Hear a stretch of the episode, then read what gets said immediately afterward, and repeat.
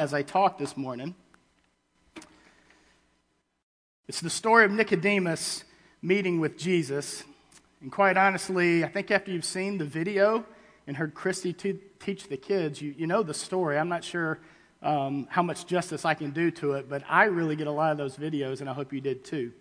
Um, but what, what they said, this is very similar to what the kids get every week on Sunday mornings back in the air, back in the blast area, and that the videos are really good. They share the gospel on a weekly basis, even in the Old Testament, pointing towards Jesus. And um, then the teachers take the time to explain a little bit with the kids you know, what the video means and ask them some questions and get some answers from them. And that's kind of what I'm going to do today with us. And I guess I was thinking about if I could come up with a clever title, my English teacher from high school would have been so impressed. But I called it To Believe or Not to Believe. That is the question. I, I, think that's Shakespeare. I could be wrong.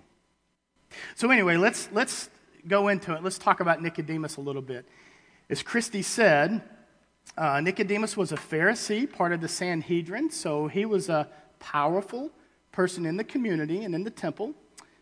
He probably believed, like the others, that any, any way, anything, any path to God basically was about obeying the law and making sacrifices to stay in God's good favor.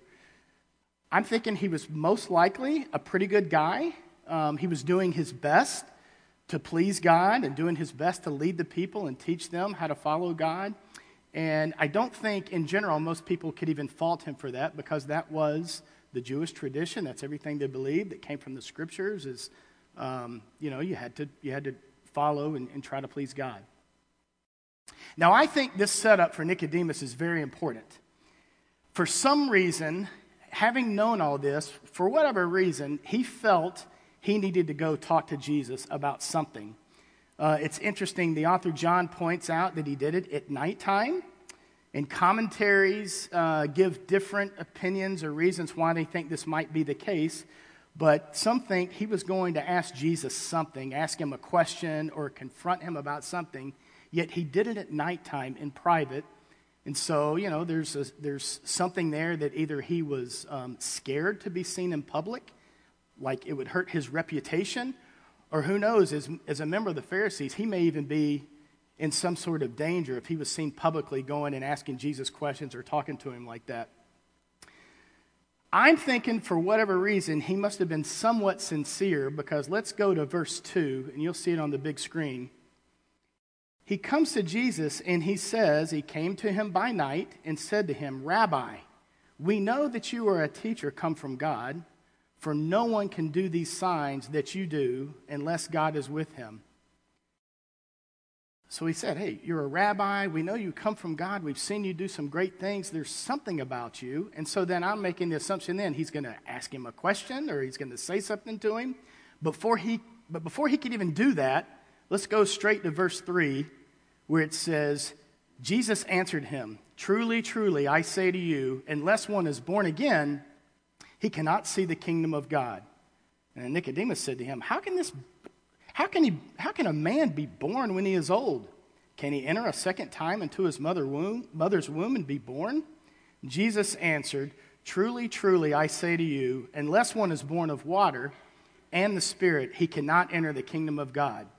That which is born of the flesh is flesh, and that which is born of the Spirit is spirit. Nicodemus, do not marvel that I said to you, You must be born again. The wind blows where it wishes, and you hear its sound, but you do not know where it comes from or where it goes. So it is with everyone who is born of the Spirit.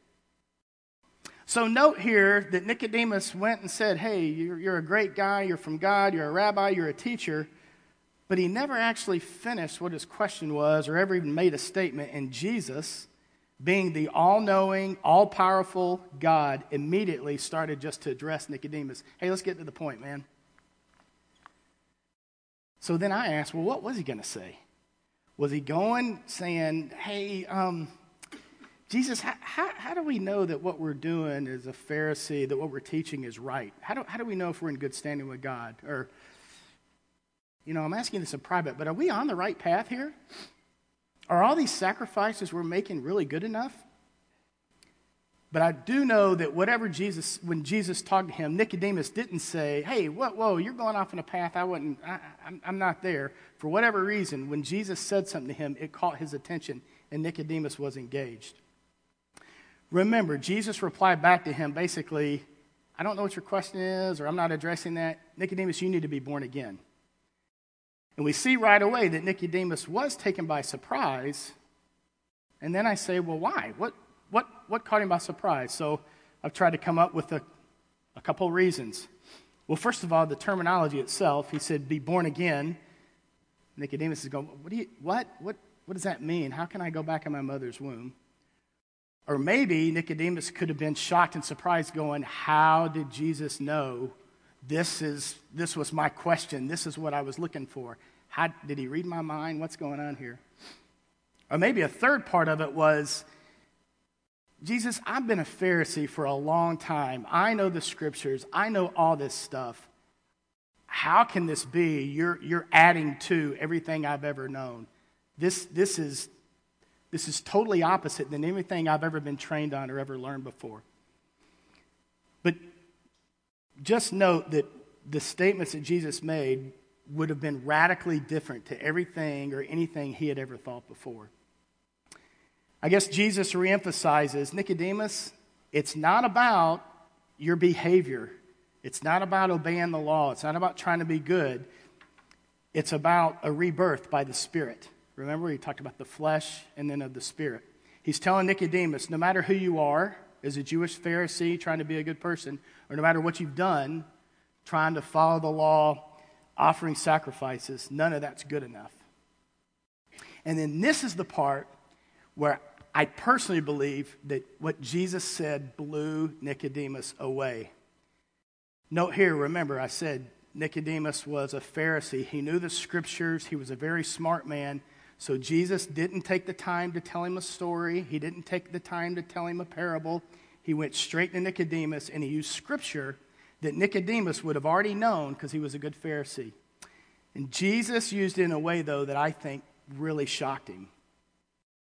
He went to verse 13. He said, No one has ascended into heaven except he who descended from heaven, the Son of Man. I'm thinking at that point, Jesus went, Nicodemus, the Son of Man, descended from heaven. And then he quoted back in Numbers, as Moses lifted up the serpent in the wilderness, so must the Son of Man be lifted up. Nicodemus, that's me that whosoever believes in him may have eternal life. So, right then, Jesus was telling Nicodemus, hey, I'm not just a rabbi. I don't just do miracles. I'm not just a good teacher, but I am God. He reminds him of the story in Numbers when the people, if you remember, the people were grumbling and they were complaining, and God had sent down serpents to punish the people and there was nothing that the people could do on their own to save themselves except for look at the serpent being raised up on the pole. And just as Moses and the Israelites had to be, look at the snake to be lifted up and be healed, so now Jesus is saying, hey, if you want this eternal life or you want to enter the kingdom of God, what you've got to do is you've got to look at the Son of Man being lifted up and believe. You've got to have faith in me. And I'm trying to imagine what the conversation would have looked like. I don't think, I think Jesus had personality, and um, I don't know what it looked like, but I could just see Jesus talking about raising up the serpent and then going, Nicodemus, you know the scripture, we're talking about raising up the Son of Man, that's me. You know, did he point to himself? Did he, did he pat his chest and he go, Look, I descended from heaven. I'm the Son of Man. I'm going to be lifted up one day. And then he went straight to the next verse and he said, For God so loved the world, including you, Nicodemus, that he gave his one and only Son. That's me. That whoever believes in him should not perish, but have eternal life. God didn't send his Son or me into the world to condemn it, but in order that he might be saved through me or through him. Nicodemus, whoever believes in him is not condemned, but whoever does not believe is condemned already because he has not believed in the name of the only Son of God.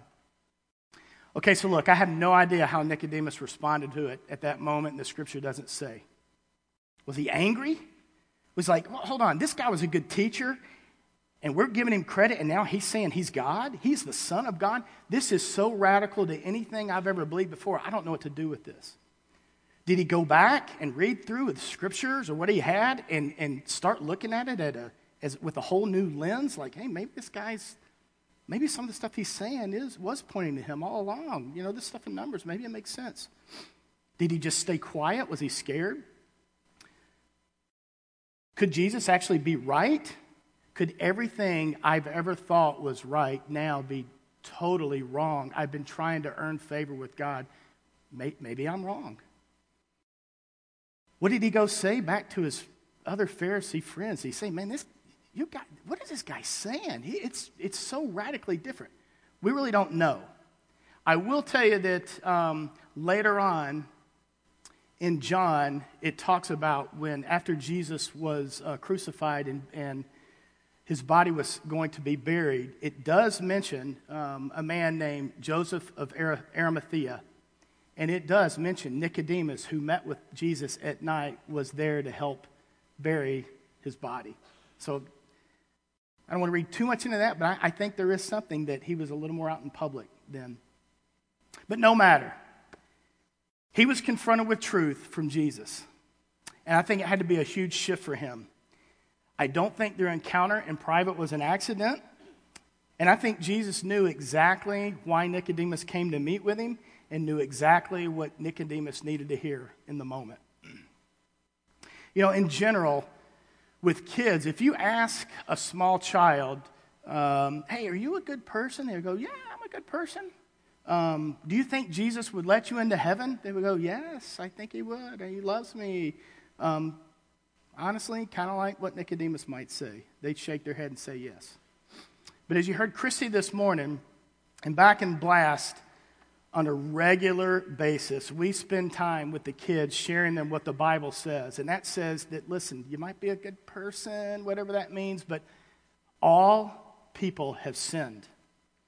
And that sin, even the littlest, smallest thing, separates us from God because He is perfect. And anything that's not perfect separates you from God. But because He loves us so much, He created a way that would bring us back to Him. And it's not by anything that we do or anything that we earn or being good or obeying laws, but it's that we believe in Jesus. He died on the cross for our sins, He was buried, He arose, and He ascended. He's back up in heaven. And by us believing in Him, believing that that happened and having faith in Him, that's what brings us back in a relationship with God and that's really the definition of what being born again by the Spirit means. And that's what Jesus was telling Nicodemus. And that's for the kids. So I say, what about you? It's the same message. Have you given any thought to this before? And are you like Nicodemus? Do you think in general? Yeah, I've done a good job. I think I've tried to please God. I'm not quite sure that's good enough, but yeah, I mean, I think I'm a good person.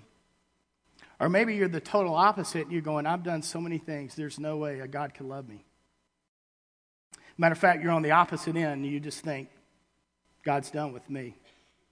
Or quite honestly, maybe, maybe you haven't given much thought to it and you're thinking, no, I have some questions to Jesus or to God before I want to listen to Him. But the message, what I'm sharing with you this morning, is that it's the same. You must be born again. So let's fast forward a little bit. What happened on Good Friday? We know the story in the scriptures that Jesus was brought before the Jewish leadership. He was turned over then to Pilate, and then he was sent to be crucified. And we know that people followed, and we know that people watched as the Son of Man was lifted up and crucified on a cross. And we know that many of the Pharisees and the leaders were there watching. So I told you we don't know what happened to Nicodemus, but have you ever thought about it before? Was he watching what happened on Thursday night? What was going through his mind when he saw Jesus being raised on the cross? Did he remember the scripture then? Did he remember his conversation? Is that when he believed? Was there a time when he was born again? Not by water, but by the Spirit. And I just try to picture with all, as Jesus was being crucified and, and all the people that are watching, as Jesus is being lifted up, is that what came back to Nicodemus' mind?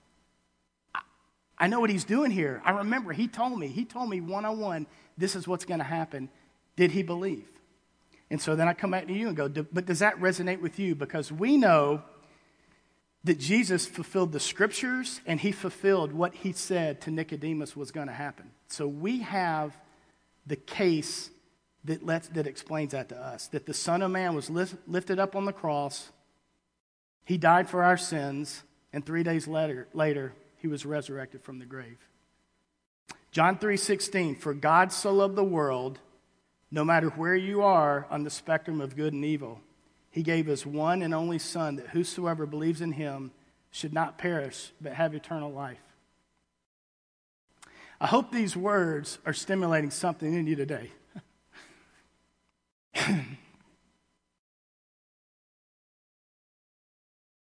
you cannot earn good favor with God. It's only by believing in Jesus that you can come into a relationship with Him. So if you've heard something today through the videos or through what Christy shared or what I share with you today that's resonating with you, I'm just going to ask you after the service to seek somebody out. There will be people up here, or if you're um, a regular attender or a guest and you know people here in the body, seek somebody out and talk about this. And like I said, there'll be people up here in the end um, to pray with you and just listen to you and talk to you. But please don't hesitate. Don't leave and go home and think about it. To believe or not to believe, that is the question. It is important.